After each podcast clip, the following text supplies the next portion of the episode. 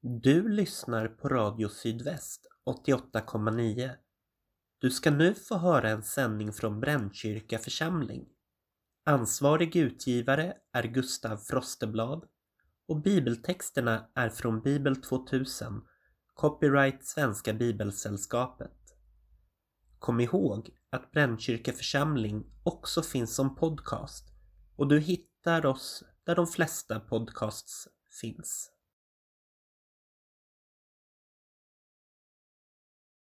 Hej och välkommen! Mitt namn är Raimo Molander och jag arbetar som kyrkvaktmästare här i Brännkyrka församling. Idag är det palmsöndagen och temat är Vägen till korset.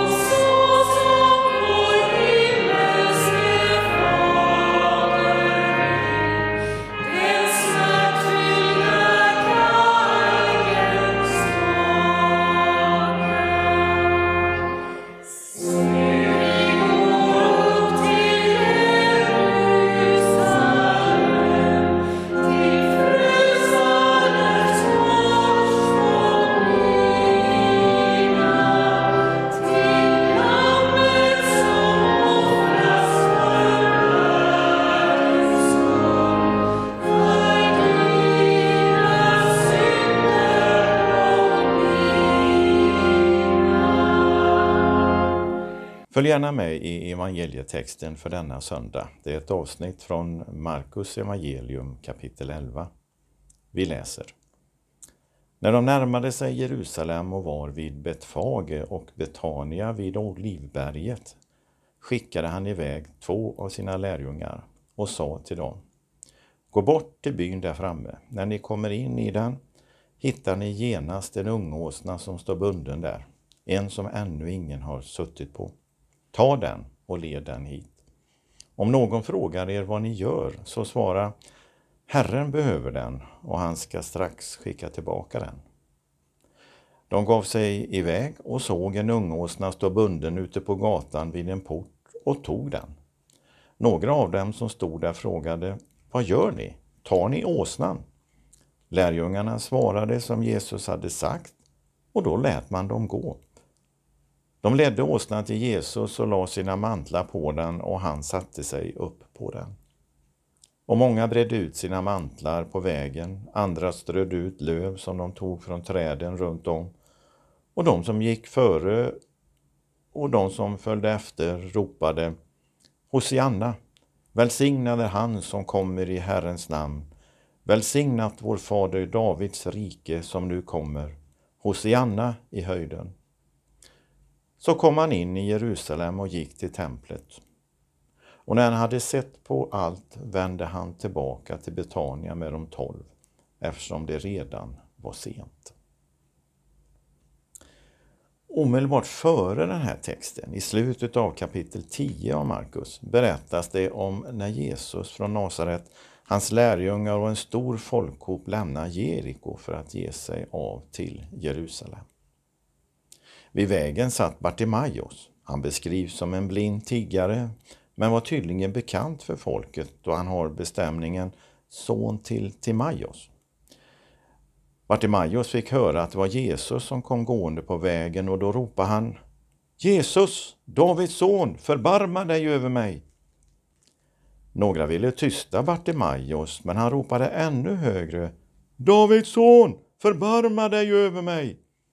Jesus kallade då till sig Bartimaeus och frågade Vad vill du att jag ska göra för dig?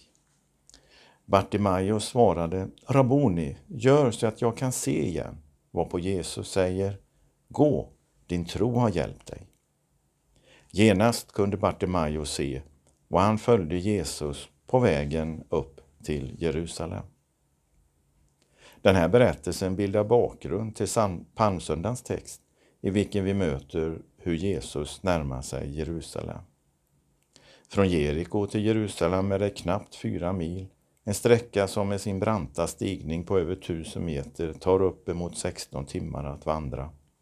Jesus och lärjungarna har sannolikt därför övernattat någonstans utmed vägen. När vi träder in i evangelietexten är det troligtvis morgon och sällskapet är inte långt från Jerusalem. De har lämnat byn Betania som ligger på Olivbergets östra sluttning bakom sig och har tagit sig upp mot krönet av Olivberget. Här ligger byn Betfage och följet dröjer sig kvar utanför byn och Jesus väljer att skicka iväg två av sina lärjungar för att fixa en ungåsna. Jesus är uppenbart bekant med vad de ska möta för han ger dem detaljerade instruktioner. När de så hittat rätt på ungåsnan och kom tillbaka till Jesus slänger de sina mantlar över åsnans rygg och Jesus sätter sig ovanpå. Jesus från Nasaret sätter sig inte på några höga hästar. Han har inget behov att vara upphöjd och agerar inte överlägset. Jesus möter i ögonhöjd. Möjligen har många människor följt med ända från Jeriko men många verkar också ha hört ryktet att Jesus är i antågande och har mött upp. Nu bildar de häck ut med vägen. Några bereder väg genom att kasta sina mantlar på vägen och andra skär kvistar och löv från träden och lägger dem framför Jesus på vägen medan han rider fram där som i kortege. I Jeriko ropade Bartimaeus Jesus, Davids son, förbarma dig över mig. Nu ropar alla människor ut med vägen i kör. Hosianna, välsignad är han som kommer i Herrens namn. Välsignat vår David, fader Davids rike som nu kommer. Hosianna i höjden.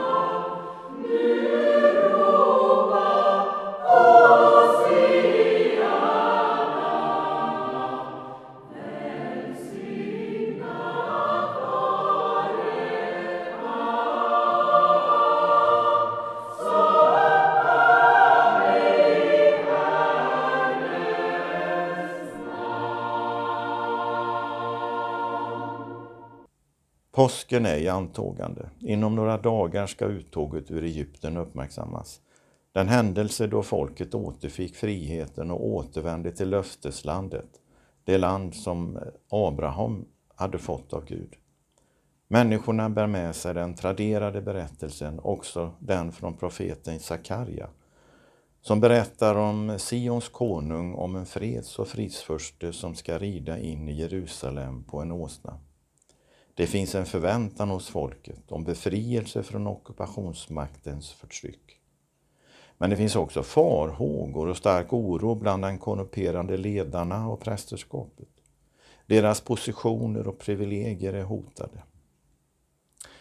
Människor har genom århundraden hört berättelsen om hur Jesus rider in i Jerusalem. Vi själva har kanske hört den i söndagsskolan och kanske varje påsk, vad vet jag. Vi har ett annat perspektiv än de som stod ut med vägen och tog sina mantlar och kvistar och la på vägen framför Jesus. Hur använder vi det här perspektivet? Hur tar vi vara på bibelberättelsen och vår gemensamma historia? Jesus var från Nasaret är opolitisk, men samtidigt är han starkt politisk. Han berättade om Guds rike. Jesus uppmuntrade och uppmanade sina efterföljare att leva det riket. Ett rike som raserar murar, gestaltar barmhärtighet, rättvisa och gästfrihet. Betonar människors lika värde, utmanar till solidaritet och så vidare. Allt detta bygger på kärlek till medmänniskan och frivillighet. Att peka på att det finns ett an annorlunda rike med andra värderingar. Ett rike vars logik är befrielse och återupprättelse.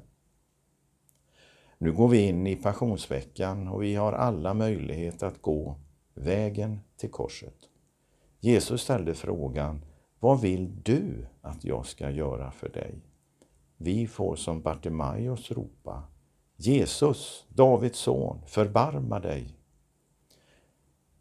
Vi som gång på gång hört inkarnationens under och kämpa med vad det kan innebära att Jesus, Guds son, förbarmade sig, får som folket ut med vägkanten ändå utropa Hosianna, välsignade han som kommer i Herrens namn.